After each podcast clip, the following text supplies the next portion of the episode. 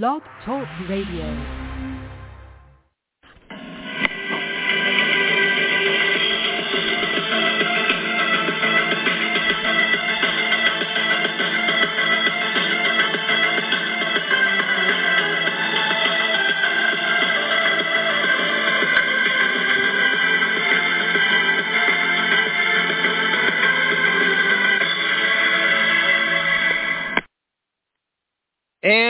Good evening, ladies and gentlemen, and welcome to another special edition of the Four Seasons Fire American Soccer Show as we recap on this post-game show as the United States defeating Trinidad and Tobago by a final of 3-0 over at the Q2 Stadium in Austin, Texas. Joining me on this one is Favian Renkel from our area Sportsnet. Favian, I have to admit that I really thought this was going to be a 0-0 draw in the opening leg of this quarterfinal series with Trinidad and Tobago, but they found a way to score three within the final 10 minutes of the match, and they're able to have a comfortable result going down to Port of Spain this coming Monday. Yeah, honestly, I thought I was going to come on here wondering what are we going to talk about, you know, what went wrong, but all is forgiven. A 3-0 win for the USMNT, and we got a couple of good goals in there, so hopefully they get the job done down in Trinidad and Tobago, which they definitely should. I mean, this is a team that could easily, you know, play a little bit of bunker ball and just cruise the rest of the way. Absolutely. And, you know, I want to delve into Trinidad and Tobago first. I think it's time to really talk about and give them a lot of credit in this one. I mean, look, it's great that the USA beat them 3-0, but, I mean, let's give them tons of credit here. I thought Angus Eve – I mean, it's really a tale of so many stories in this match. On the Trinidad side, I thought Angus Eve played this one very well, trying to – stifle the USA's attack, especially clogging up the middle of the field, just finding ways to frustrate the USA. And, I mean, give Denzil Smart a lot of props as well. I mean, he played brilliant in goal until those final 10 minutes. Yeah, it's something that's really unfortunate about soccer, right? It's not over till the final whistle. And, yeah, a lot of these guys for TNT, they played a phenomenal game. I even want to highlight that they had a couple of offensive kind of sprints at the end with Levi Garcia leading the way. If you don't know Levi, he plays under Matias Almeida's AEK Athens, so they do have players that can score goals, right? So, yeah, unfortunately, they played a great game. I want to say, you know, Ricardo Pepi saving the United States men's national team happens again, and it's going to keep on happening. So, yeah, I think it was overall not the best game. You know, almost had a snooze fest in the middle there. But, hey, they broke down that low block eventually. They brought in Pepi. Two strikers got the job done. Antonee Robinson had a great game. But, yeah, I mean, Trinidad and Tobago, they were having great games, and they would have had a better scoreline. But I think that's the time where you want to have some veteran players on the field and maybe slow down the game a bit more. And you know, if they did have those veteran guys, who knows? It might have been a 0-0 draw, and then they would have, you know, faked a couple injuries and taken their time with every goal kick. But, yeah, that's the biggest difference there, in my opinion. Absolutely. And, you know, just bunkering in, I thought was the big, big game plan by Angus Eve, because we also saw another thing in this one that is to the USA's detriment, unfortunately.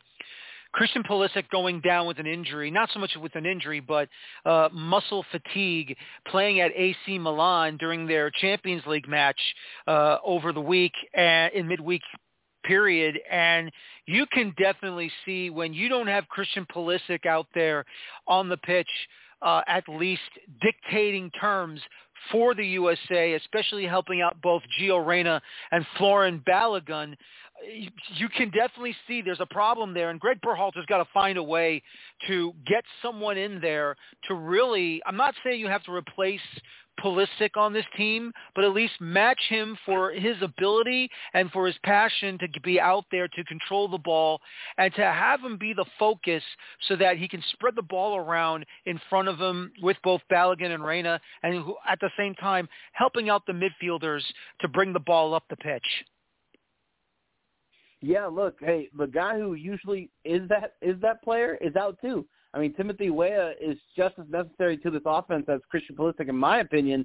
And it's almost like you need some selfish players, because before Pepi got on, it was pass after pass after pass. And, you know, if you're Flo, you're getting pretty frustrated in there not being able to even get a single cross in. But I also feel like in the first half they were doing a lot of crosses where, you know, I don't think Flo is the type of, you know, striker to go ahead and head a whole bunch of goals in. So to me, it was a bit odd. And I think Greg made that adjustment with Pepi. They started doing some low crosses in as well. And then once the goals started coming in, I thought Reyna then took control of the game. But you're completely right. This team needs a captain. When Pulisic's not there, this team needs someone to kind of direct the offense. But I don't think we'll be in the situation much where Weah and Pulisic are both missing, because, again, I think Weah is just as necessary to this team, at least in Berhalter ball, that Weah is extremely necessary too. So, again, I think the team's still young. I want to see either, you know, McKennie, Reyna, someone, or Flo step up and start telling guys where to go, just like Pulisic would. No, I agree with you there. Yeah, Tim Weah is also a big missing piece as well. I agree with you, actually, because it looks like to me Balogun needs some service. He really needs someone to not only deliver the ball up and down the flanks, but to at least give him those dangerous crosses that he can control and power it past the goalkeeper to convert those chances. Absolutely correct there as well. Yeah, Tim Weah was missing too, and that's a real shame, because if those two are in the starting 11, obviously it's a whole different story, and probably they would have broken through a lot earlier than the final 10 minutes of this match. Yeah, and it was... I mean, of course, when you're playing a man up for, you know, 60-plus minutes, yeah, they're going to eventually get tired, and we saw that, right? So getting 3 goals within 10 minutes is what was expected, right? So, again, the team got it done, maybe not in the prettiest way possible. Maybe there was some USA fans hoping it was a 0-0 draw so that maybe Berhalter gets a little bit on the hot seat again.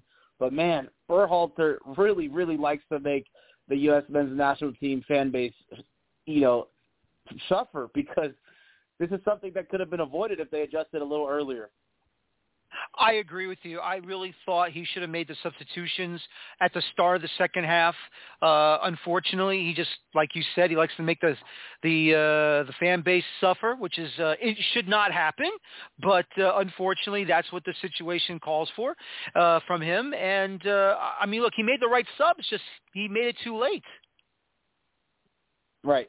No, I agree. Yeah, Tillman for me wasn't really adding much, and Paredes, you know, it was a big opportunity for him, but I still think he's not too ready for that position yet. I don't think he's a young player. He's gonna probably be a very serviceable piece in the future, but again, maybe not the stage for him just yet. And Tillman, in my opinion, a little bit of a disappointing kind of outing for him. Pepi came on and completely changed the game, and if this is going to happen again, Greg needs to make that adjustment to go 2 strikers instantly. Again, because Balogun isn't that type of striker that's just going to bruise over defenders that are bigger than him and score heading goals. He's a striker that's going to need through balls. He's a striker that's going to need to be able to, you know, shoot in the box. And Pepi kind of takes those defenders off him and gets them a little bit more space, or vice versa, right? Balogun takes the defenders with him and gives Pepi some space. So, interesting to see Pepi take so long to get on the field, but again, saving the United States men's national team, Ricardo Pepi. And let me tell you something as well, Favian, is that when you check the heat map in this game, you don't have to look at the percentages for Trinidad because it's going to be bare. Everything will be in the USA's end, or shall we say the USA being in Trinidad's end. Both halves. Mac Turner had absolutely nothing to do. Maybe a few touches here and there, maybe just on errant balls or whatever. But other than that, Matt Turner had a free, no bother, no hands game in this one because Trinidad, I think they were looking to really stump the USA, prevent them from getting any goals, and just going to take the 0-0 draw and take it back home down in Trinidad back to Port of Spain. Right, and right now I'm looking at this from Off the Jack. With 5 goals, Ricardo Pepi is the first player to score 5 goals as a substitute in a single calendar year. So, again, this is a guy who helps the United States men's national team. He's an energizer bunny when he gets on the field. But, yeah, he's saving this team. And Matt Turner, man, what a game for him not to do anything, right? He had a great showing because I'm not so sure. Did Trinidad and Tobago have a shot on goal? Maybe one. But what a game. He just didn't have to do anything, right? Nah, he didn't have to do anything. He really wasn't bothered that much. I mean, maybe a shot here and there, but other than that, nothing much to do.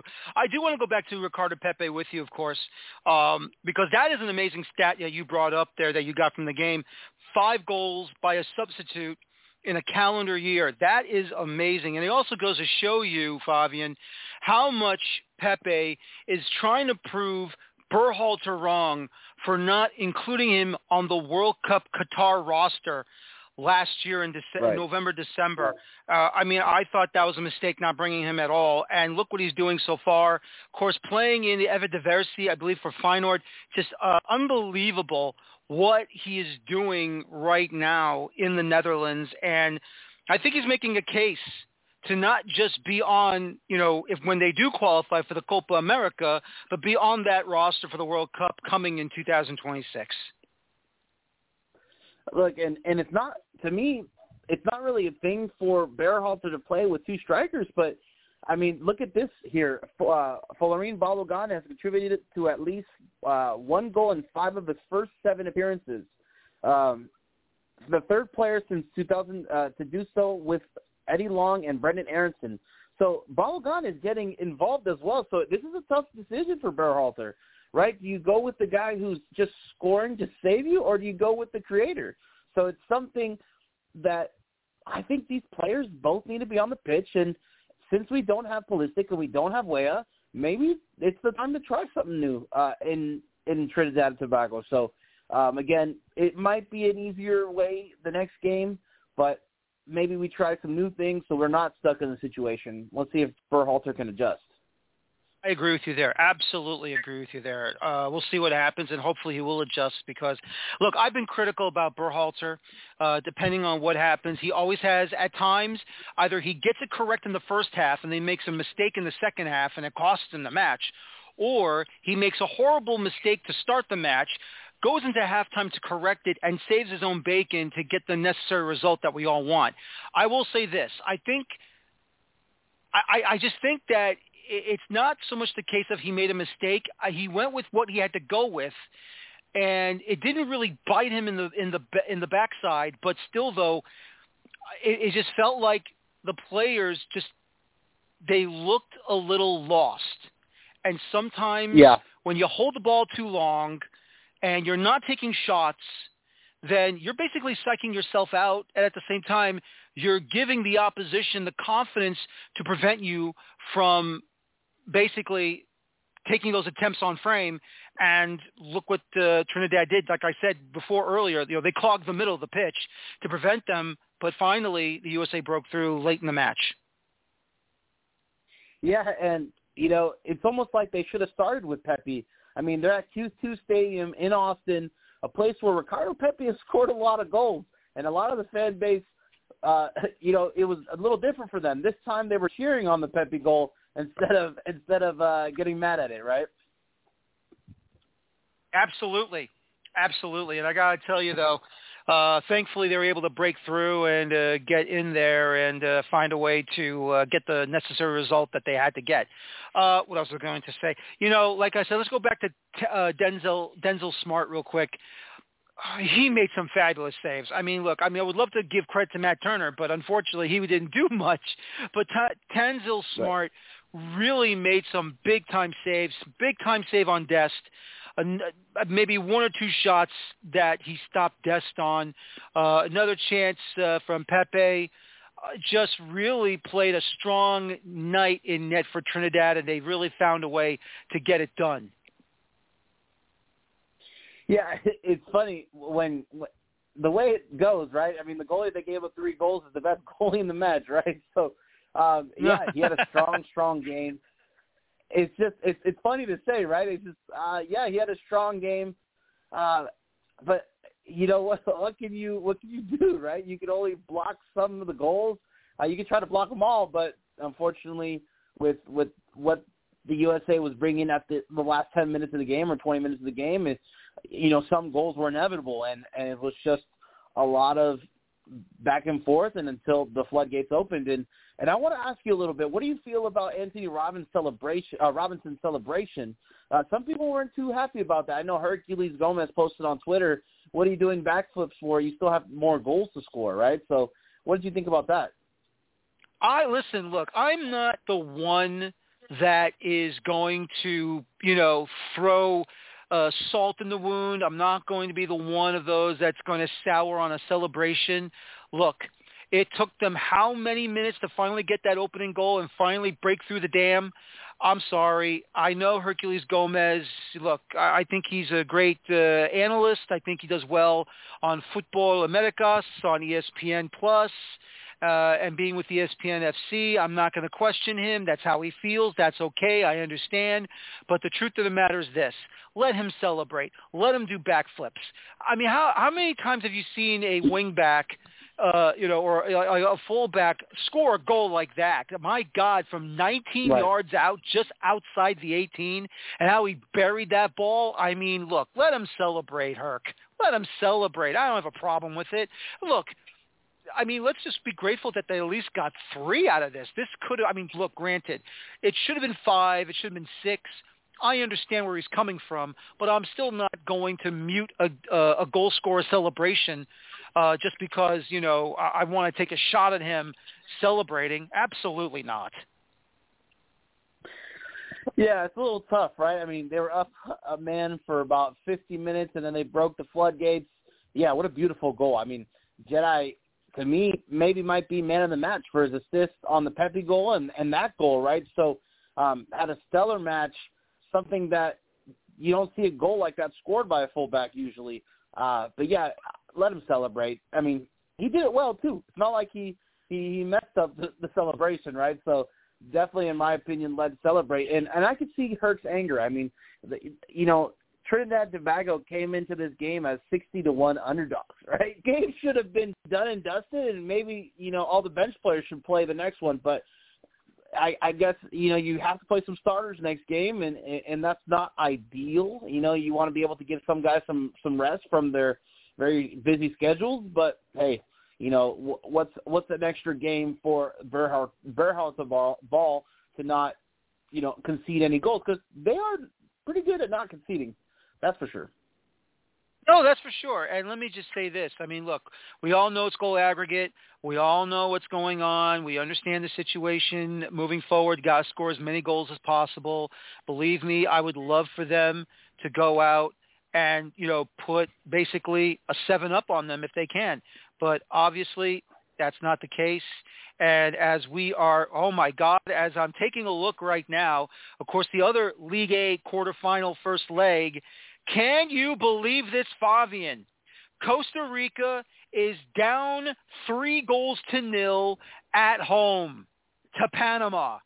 Panama just scored their 3rd goal of their match down in Costa Rica. I believe it's at the Ricardo Pepi Stadium, and I have never seen Costa Rica being dominated the way that Panama is basically putting the saw to them right now. Yeah, hey, look, Panama's a good team. I mean, we're talking about a team that beat the United States in the Gold Cup and went on to almost beat Mexico and lift that trophy. Again, they're led by Coco Arascailla, if you guys know, of the player from Houston. I mean, this Panama team is a new Panama team, and it's a team that the United States are going to have to worry about. On the other side of things, Costa Rica, man, how the greats have fallen. Again, a team that maybe has had their best days behind them with the likes of Keylor Navas and Brian Ruiz and Joel Campbell. Unfortunately, those players are young enough to keep up with the likes of the new Panamanian, counterparts. So, again, it is a shocking, 3-0 away lead, but this Panama team, they're scary, and I think this is definitely putting them on the map in this tournament for sure. Michael Murillo, the former New York Red Bull fullback, opened the scoring in the 4th minute. Jose Fajardo, I hope I pronounced his last name correctly. You can help me if I butcher it. It's okay. Fajardo in the 29th minute. Yeah, you did. And oh, thank you very much. I swear it'll be $10 in the mistake jar if I do screw it up. I know that. Cecilio Waterman, who just converted the 3rd goal at the hour mark down at the Ricardo Saprissa Stadium. And my goodness, I cannot believe what is going on. Costa Rica right now, 3 men booked to Panama's 1. And let's also give credit, of course, Thomas Christensen, the manager of the Panamanian men's national team. Ever since he signed in to take over for the Central American side, what can you say? He's just been amazing, leading them to I think their first Gold Cup final in a very long time before even I know they lost to Mexico 1-0, but still though they held their own against Mexico and they could have won that one too. Yeah, I mean, Costa Rica, looking at this lineup that they put out, I mean, this is a ghost of the Costa Rican past. I mean, this team is really a skeleton of what it was before. No Navas, no Ruiz, Joel Campbell is there, but that's really it. I mean, you look at the Panamanian squad, and I know this isn't an MLS kind of show, but you see some MLS guys in there, like Anibal Godoy, Coco, like I was saying, Carrasquilla, a guy who's going to be playing in Europe. So, again, Panama has always had some solid pieces, but maybe this might be a golden generation coming up for this Panamanian squad, and I think they're just going to slot right into that role that Costa Rica was in, where they were the 3rd best team in CONCACAF, and now we're looking at the new one here. Absolutely, I agree with you. We'll see what they'll do now. I mean, I have the match on. Of course, it's on Paramount Plus for those of you that want to watch it right now while you're listening to Favian and me. And once again, this is the 40 Teams Fire American Soccer Show. United States defeating Trinidad and Tobago by a final of 3-0.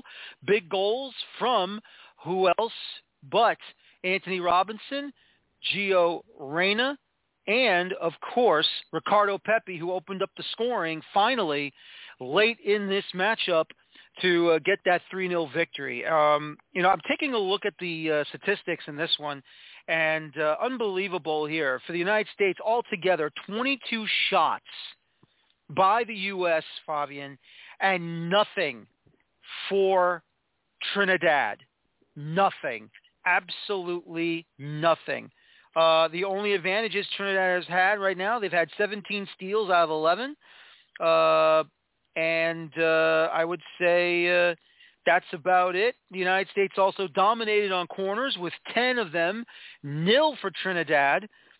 3 times they were offside, Trinidad. USA had the better of the possession at 72% to the 28 to Trinidad. And USA fouled 13 times while Trinidad fouled 9. But let's get to, of course, the former New York Red Bull Academy player Noah Powder. Sadly, double yellows and then into red, especially twice on Weston McKennie on 2 tackles, that secondary tackle. I mean, if it was just a regular tackle, I don't think he would have been carded, but I think the way he swung at McKennie, how could you not give him a yellow on that one? And that was number 2, and he was sent off right away, and that put the USA up a man for the rest of the match. Yeah, a very bonehead move, especially that early in the game to get two yellow cards and unfortunately really give your team no chance of getting some sort of result on the road. But, hey, I mean, their team really, they rallied behind that, and they almost pulled it off. So, again, a very valiant effort, even if they only had one or no shots and zero shots on target. It could have been a 0-0 result for Trinidad and Tobago. And again, this is suffering. This is Berhalter ball. This is not the same B.J. Callahan USMNT in the last Nation League where they were just running teams off of the field. And, you know, I'm excited for the next game, but I'm also worried for the next game, right? Will Berhalter learn a bit? Yeah, he probably will. And we probably will move on. But, man, this next matchup or the next matchup coming up in this Nations League is not going to be as, you know, smooth sailing as this one. No, I agree with you there. I think that's the one thing I hope that Berhalter does do. He does learn from his mistakes with the starting 11, because now if you take a look at the bench players, and we're going to take a look here once again with the starting 11, I mean, look, I think it's time Brenden Aaronson actually starts this next match down in Port of Spain at Hasely Crawford Stadium. I think it's time for him to get that opportunity to be in the starting 11.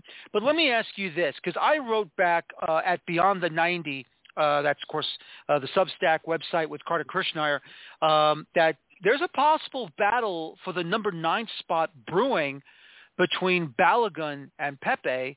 And even though Pepi right now, maybe he's not getting starting minutes for his club currently, and he's coming off the bench, do you feel maybe now he's better off coming off the bench than maybe starting in these matches?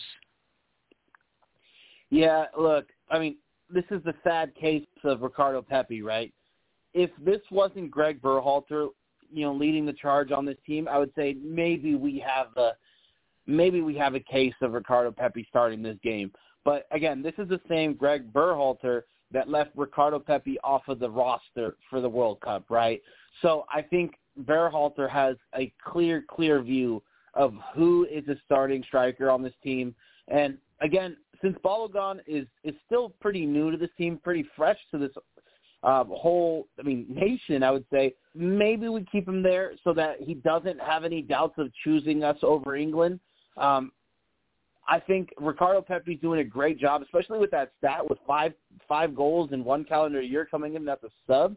I mean, man, that's an energizer bunny, and every team's going to need something like that. So if Ricardo Pepi can find a role coming in off the bench and can understand his role and be okay with it, I don't think there needs to be anything, you know, any sort of conspiracy or any sort of, you know, trial to make Ricardo Pepi the main striker, because if he knows his place and if he's being mature about coming off the bench and adding value to this team, I think keeping it the way it is with Balogun starting is the best case for all scenarios. No, I agree with you there, and obviously that's the situation. Look, I'm glad I'm not Greg Berhalter. I'm glad I'm not the head coach of the U.S. men's national team, because obviously these are the decisions that you got to make as a head coach. Who is going to be starting and who you're going to choose to come off the bench to give a spark or just to add on to the scoring, depending on where you are during the match. So obviously I agree with you there. I mean, look, I don't think Balogun will be sitting anytime soon, but you never know. Pepi could be making a big case for himself if he's going to continue to score. And he may get snuck into a starting 11 here and there. But for now, wow, 5 goals as a substitute is just nothing to sneeze at within a calendar year, is just unbelievable. When have you ever seen a substitute be that productive, whether it be club football or national team football? Oh, I know one, but it was a long, long time ago. The Norwegian super sub of Manchester United during the Sir Alex Ferguson days, Ole Gunnar Solskjaer. That is the only player who came off the bench as a substitute that would always find a way to put the ball in the back of the net every time his number was called in. Other than that, right now, Pepe's a second.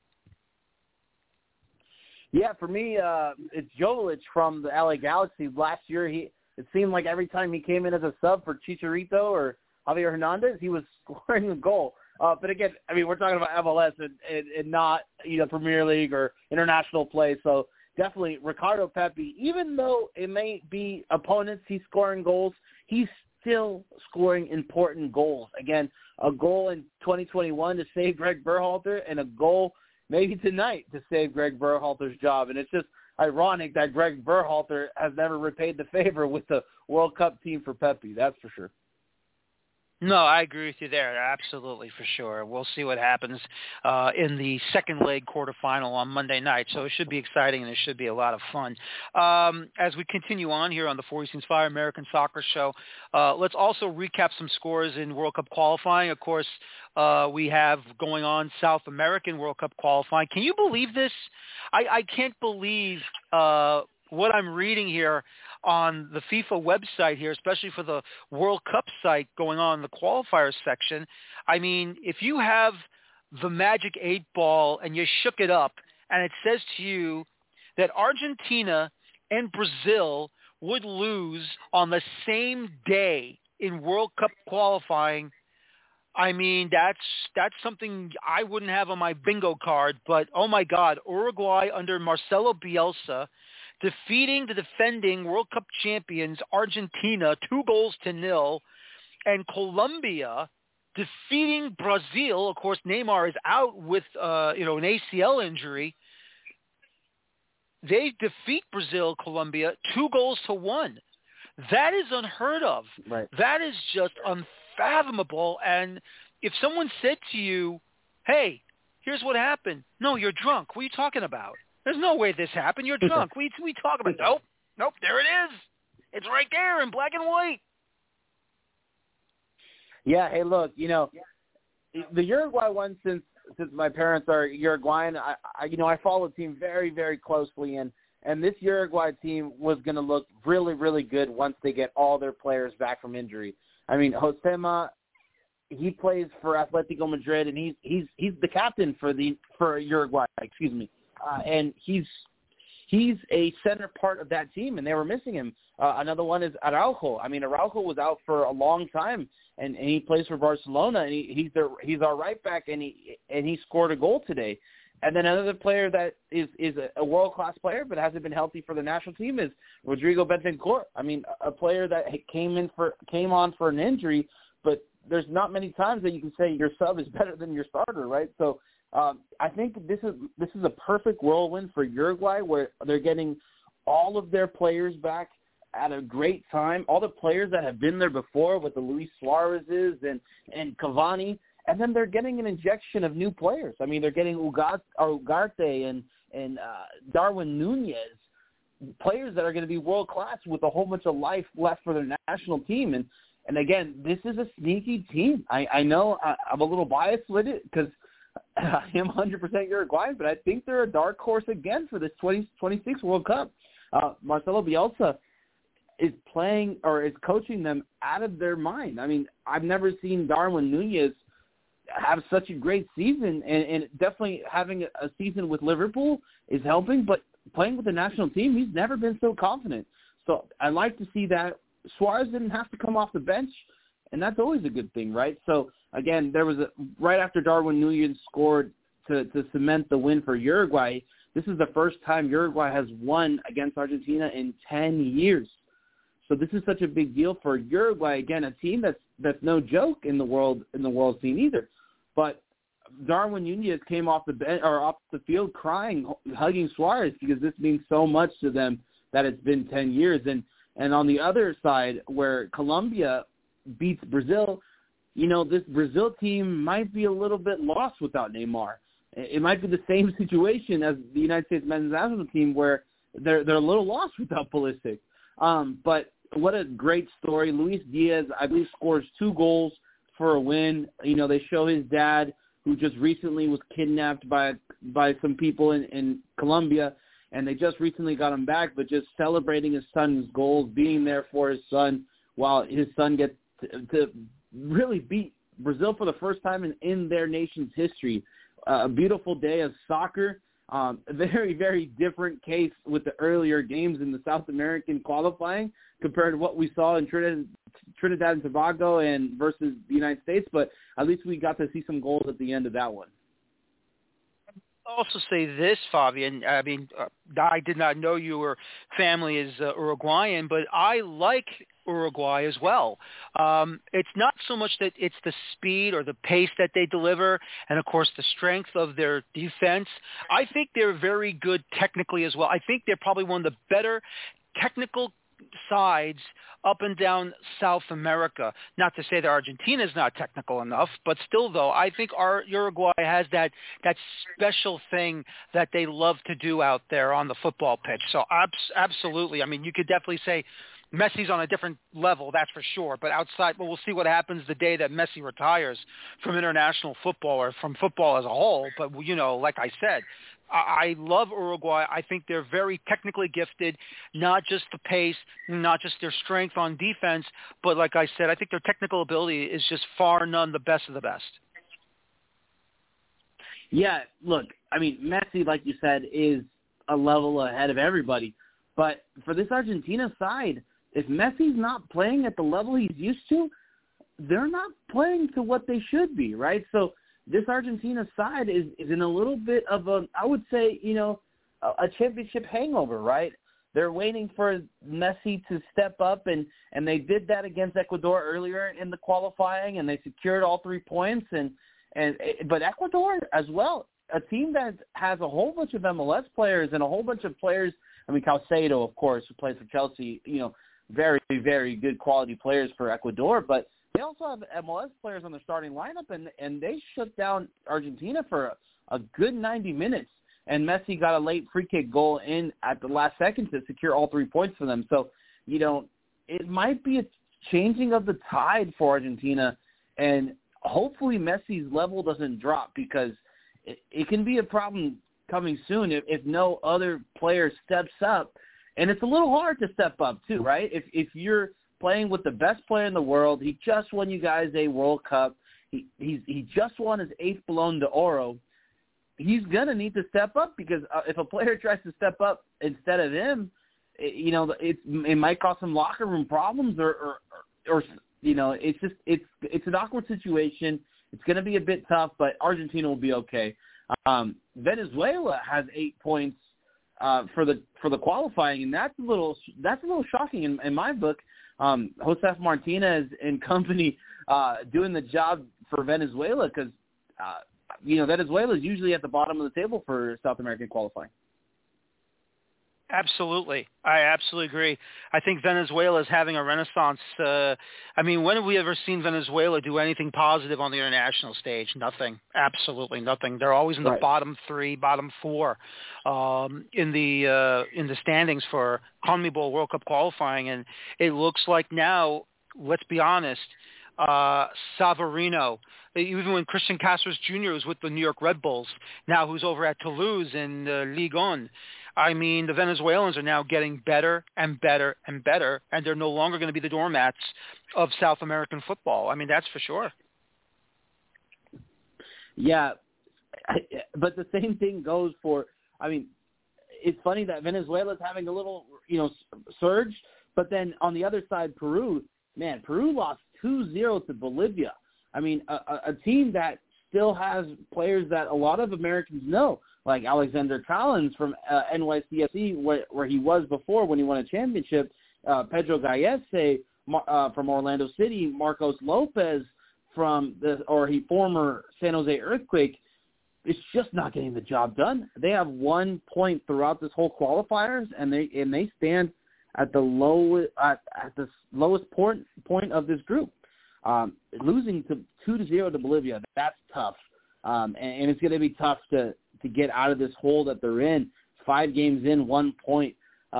Peru's a team that was always, you know, knocking for the World Cup, and they almost made it last time. But, yeah, this time, I don't see it coming. I mean, where it stands right now, it's Argentina at 12 points, Uruguay at 10, Colombia at 9, and Venezuela at 8.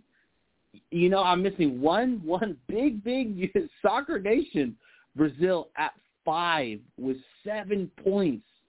Brazil, again, one of the most powerful soccer nations in the world of all time, in fifth position. But maybe there's going to be a little shakeup there. They need to see how their team's going to look without Neymar. But, again, they have the talent with Rodrigo and Vinicius Jr.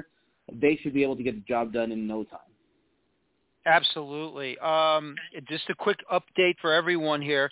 It's in the 82nd minute right now. Still 3-0 Panama over Costa Rica at the Ricardo Saprissa Stadium. And, Fabian, the Costa Ricans are now starting to file out for the exits. I think they know it's over. I'm just amazed, yeah. especially against Costa Rica. I mean, obviously we all knew that a change was going to be made once a couple of players were done playing for the national team, like Keylor Navas in goal. But wow, just to see how Panama is playing and dominating this matchup, Costa Rica right now having a free kick. But still, though, it's just amazing what's going on here in this matchup. Yeah, and yeah, seeing the Costa Rican fans at home leave early, that's a sight that no Costa Rican wants to see. And I know a couple of Costa Ricans. I have some close friends that are Costa Ricans, and man, they definitely didn't see that one coming. 3-0 at home. Looking at some other games from today, Azerbaijan winning 3-0 versus Sweden in the Euro qualifiers. That's a little exciting too. That's something I didn't expect to see. And then Liechtenstein only giving up 2 goals to Portugal. That was pretty interesting as well. Yep, it really was. That's just amazing. You never know what you're going to get in World Cup qualifying, that's for sure, Fabian. And it's always going to be a fun time to talk about these games when they come around. But we'll see what happens, of course, in the next matchup the following after this weekend, and we'll see what's going on currently. Africa just got underway. Asia's already gotten underway in their second round of qualifying.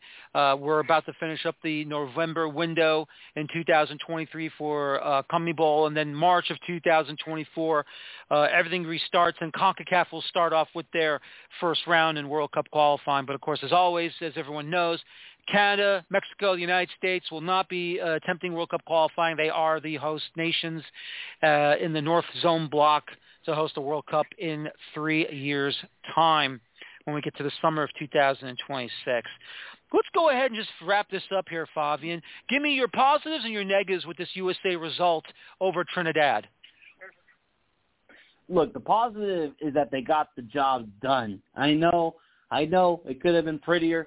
I know there could have been more goals, but we're going into Trinidad and Tobago with a multiple-goal lead, and at the end of the day, that's a pretty secure scoreline to go into there and not have to worry about pouring in the goals. Even though they had a man up, maybe more than half of the game, they still found a way to score, get hot at the right time and score 3 goals in 10 minutes. So the ugly, maybe I want to see a little bit more dominance from the midfield, see something where, Gio Reyna was a little scattered in the first half. I felt like he was drifting a little too far out, not finding those pockets of space. If Pulisic's not on this team, Weah's not on this team, Gio Reyna needs to be that guy. He has all the talent in the world to be the best player that the U.S. has ever seen. Let's see if he lives up to the potential. And these are the games that you need to be able to see that, where the brilliance of Gio Reyna. And if we get to see that, that bad is going to turn into the good. And we'll be, all smiles going into the next round of this Nations League. Absolutely. My good and bads are this. The good is this. Obviously, Ricardo Pepi, great in form, fantastic goal. Antonee Robinson did a fantastic job, fantastic goal as well with the combination. Balogun to Gio Reyna, who converted that chance in the 3rd minute. I think finally they broke through after such a tumultuous match that they finally got a positive result on this night. My negatives are, of course, I think we already explained it. No Pulisic, no Weah, having the middle clogged up by Trinidad until that red card came in the first half, sending off Noah Powder. And once again, if not for the big saves by Denzil Smart of Trinidad, I mean, the scoreline could have been a lot better for the U.S. But once again, Look, they finally broke through within the remaining 10 minutes of the match. It finally happened, and the United States comfortably will be heading down to Hasely Crawford Stadium at Port of Spain in Trinidad with the final of 3-0 and hopefully to add more when they get down there. Favian, thank you for joining me tonight. I appreciate your time recapping this matchup between the United States men's national team and Trinidad and Tobago, and hope to have you back on again soon. Have a good night, my friend, and thank you for your assistance. The pleasure is mine. Thank you so much for bringing me on. Again, this was a blast, and looking forward to seeing the next result. All right. Have a good night, Favian. Take care. Once again, Favian Renkel from Area Sportsnet covering the California side, especially over in the Bay Area for the San Jose Earthquakes, joining me tonight. Favian, again, thank you so much. All right. And this will do it for this post-match show in the first leg of the quarterfinals of the 2023-24 CONCACAF Nations League. Once again, if they get a positive result or at least a draw, they will advance to not only the semifinals of the CONCACAF Nations League next March in 2024, but they will also qualify for the Copa America directly. Once again, my name is Daniel Feuerstein. Thank you for joining me and Favian Renkel tonight of Area Sportsnet. And as always, please enjoy your football. Thank you. Take care. So long and have a good evening. Take care and bye-bye for now.